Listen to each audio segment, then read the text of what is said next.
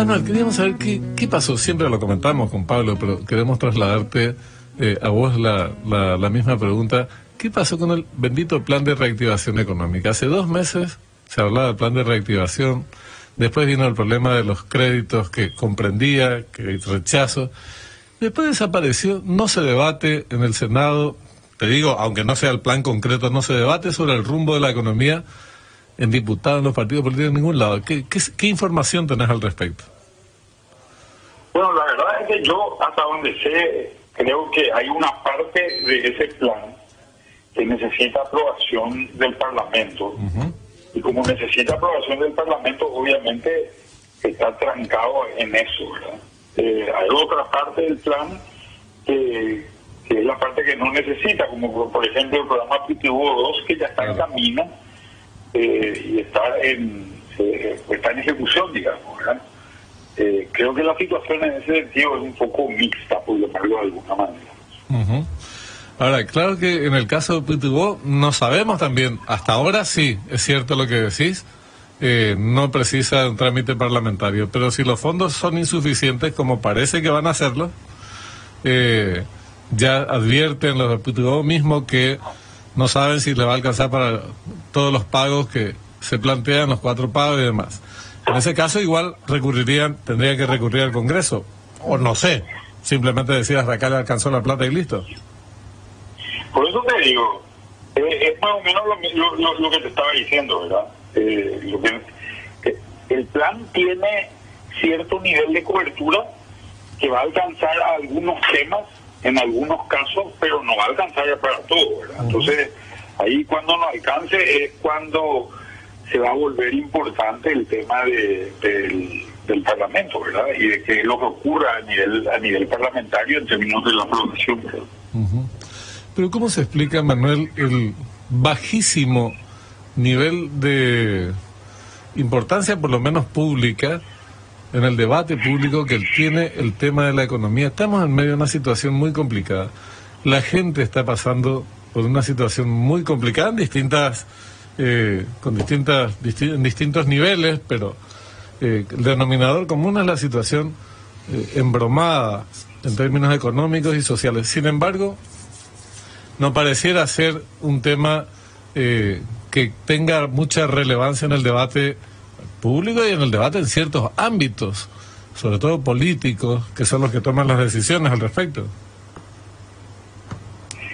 Bueno, mira, yo creo que no existe una conciencia real de, los problemas y de lo que está ocurriendo. Eh, nuestro país es un país donde en realidad la estadística es una estadística bastante limitada. Muchas veces esa estadística es una estadística muy macro, no hay estadísticas muy micro. Creo que la gente eh, ve un entorno muy pequeño, tal vez alrededor suyo nomás, y no está viendo situaciones más globales que son situaciones que, impactan.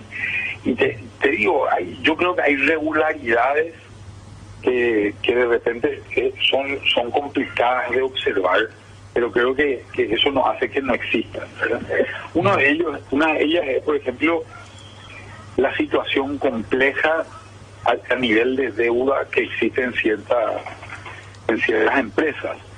Acá, un, poquitito de, de, de, historia, de sí. historia te voy, a, te voy a dar en esto. En Paraguay, todos sabemos que gran parte de los empleadores son empresas que son pequeñas y medianas o microempresas incluso en muchos casos sobre todo sobre todo eh, microempresas y, y, y, pequeñas empresas. Gran parte de esas empresas también son empresas familiares. Entonces acá hay una situación que es importante. Te viene una caída de la demanda. Vamos a suponer que que, que tenés una empresa que es una despensa o algo así ¿verdad? Uh -huh te viene una caída de la demanda porque la gente sale menos, porque la gente compra menos, porque la gente ahorró, etcétera, etcétera. Y esa situación hace, esa caída de la demanda, hace que tengas que ajustarte. Si vendes menos, ¿cómo te ajustas? Es la pregunta. Claro.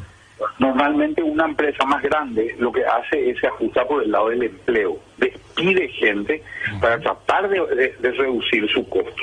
¿verdad? ¿Qué hace una empresa donde en general todos los miembros de la empresa son tus parientes, son tus hijos, son de tu esposa, de, tu hermano, qué sé yo, ¿verdad? No se puede ajustar por ese lado, no puede despedir. Entonces, esta empresa lo que va a hacer es va a dejar de pagar deudas que tenga. Correcto. En general, se va a ajustar por el lado financiero.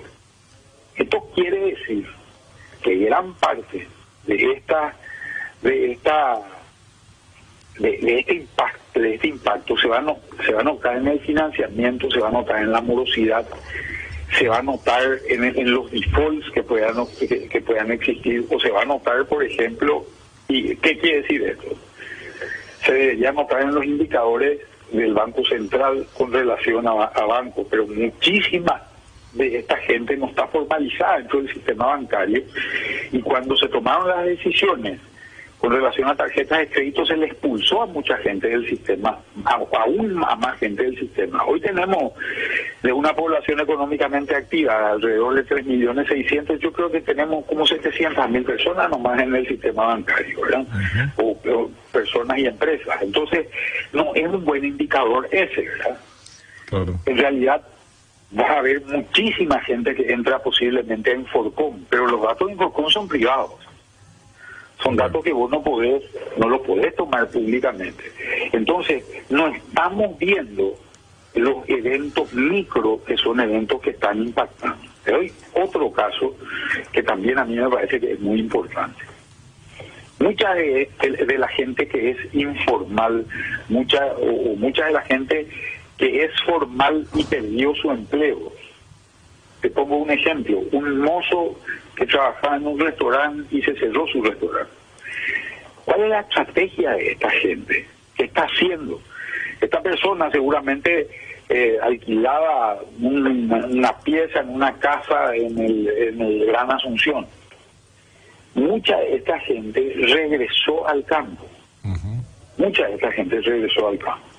Mucha de esta gente está volviendo al campo porque en el campo está encontrando dos cosas que son importantes. Está encontrando eh, alimentos, está encontrando vivienda, Tenemos dentro de todo, por un proceso de urbanización tardío que nosotros tuvimos, nuestro proceso de urbanización prácticamente comienza en el año 2000 o tal vez en, en los 90, ¿verdad?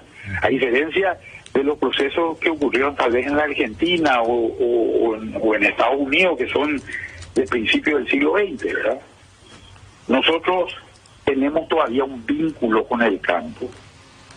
Eh, la gente tiene a los padres en el campo todavía, eh, y entonces vuelve a ese lugar como una estrategia de defensa no tenemos indicadores que nos digan tanta gente volvió y tanta gente eh, no volvió o se quedó. Nosotros hoy estamos buscando a través de, por ejemplo, eh, eh, comunicaciones telefónicas vía celular, si es que hay zonas donde, donde se han reducido la cantidad de de, utilización y se ha incrementado en otras zonas, pero es muy difícil porque no tenemos datos. Entonces, no tenemos, me parece, Benjamín, una clara percepción de los procesos que realmente estamos viviendo a nivel económico. Y como no tenemos esa claridad, es, es como un tema que, que está ahí, que es un problema, pero que en realidad esta ebullición es una ebullición que, que, no se nota y posiblemente no se nota hasta que explota. El claro ejemplo es todo el problema que sentía que vivíamos en la frontera, que nadie se dio cuenta hasta que hubo la protesta en, en Ciudad del Este, ¿verdad? Porque mucha, muy poca gente se, se notaba y ahí se empezaban a tomar posiciones. Entonces, creo que estos son los problemas, por lo menos son algunos de los ejemplos de los problemas que yo estoy viendo. No te pierdas el próximo episodio de Economía al Oído.